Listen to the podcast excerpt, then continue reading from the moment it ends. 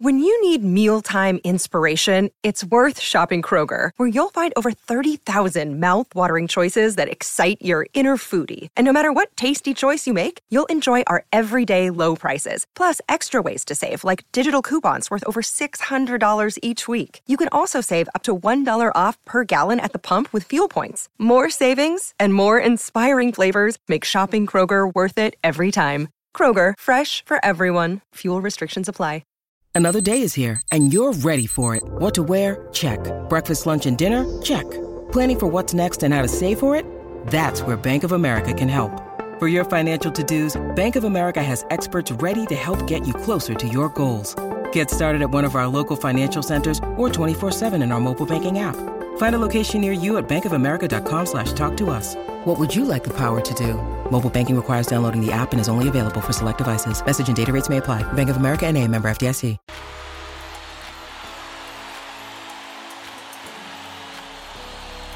Off the back fence with Tony Kemp.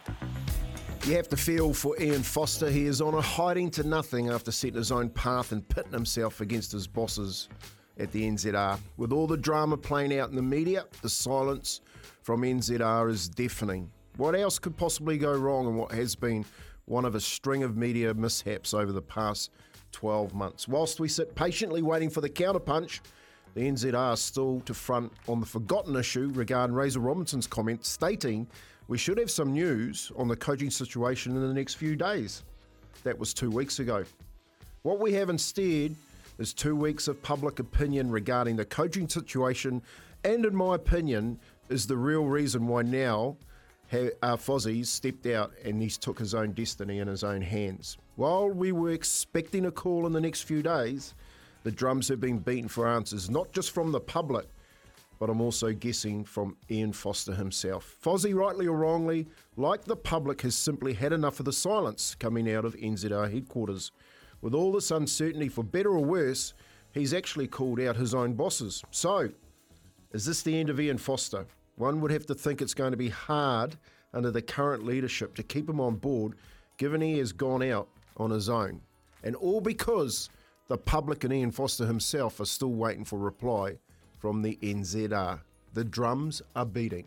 Off the back fence with Tony Kemp.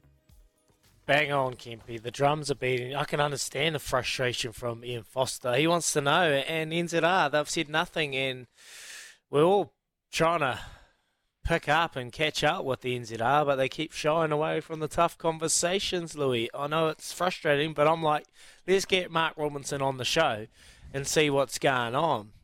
But it's like trying to go and meet the king over in England. It's impossible. You can't even get near him, or, you know, Joe Biden feels like he's Joe Biden. You can't even get go, go anywhere near him, and they're only up the uh, up the hallway there, Kempy. You see Mark Robinson in the cafe every single day, but we still can't get a catch up. Put a line in the sand, man. Front foot this. Mm, yeah, I'll, I'll, ask him next time he goes past. You know, we, are friends. We're from the same same uh, province and.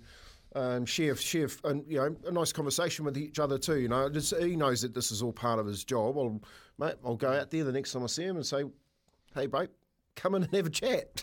the, see, the, see, see, here we go.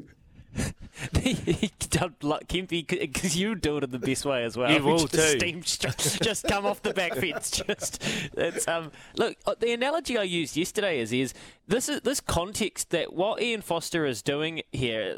I agree with Kempy. Like a lot of this isn't really his fault. I don't agree with the way he's gone about it um necessarily, but this house of cards was built by fractious and very um, inconsistent media strategy from New Zealand Rugby last year. It has backed Ian Foster and Scott Robertson into corners where they think that they the best interest for them is Razor to come out and serve and say, well, you expect to hear the coaching announced soon. Ian Foster to come out, play reactionary, and do the same thing. This is all done because uh, with the context. The House of Cards is built right now. Mm. Kempy says the drums are beating. I'm saying we're waiting for one card to fall and the whole thing to come cr- crashing down.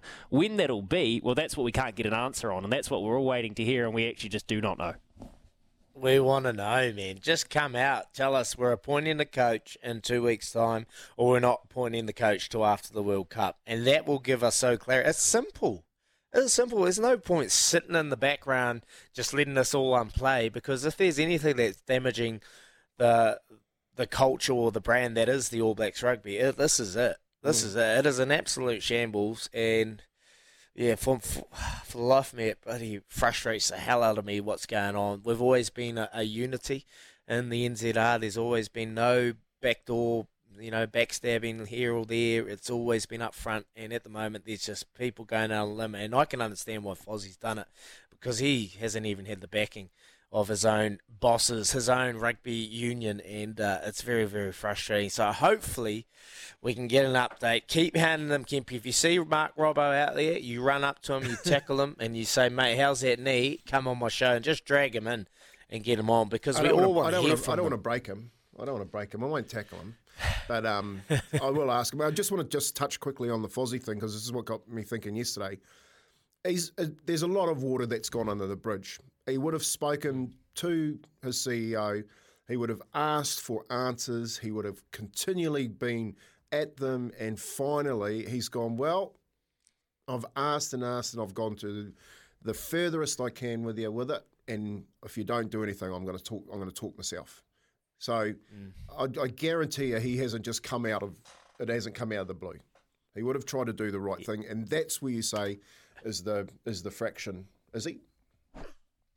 Beautiful. Thank you, Kempy. That was a good off the back fence. We're talking coaching. The shambles that is it. NZR at the moment. Sort it out, line in the sand. Give us an understanding. Give us some context of what the planning is going for because right now no one knows. And if there's anything more distracting for a team, it is that. So sort it out.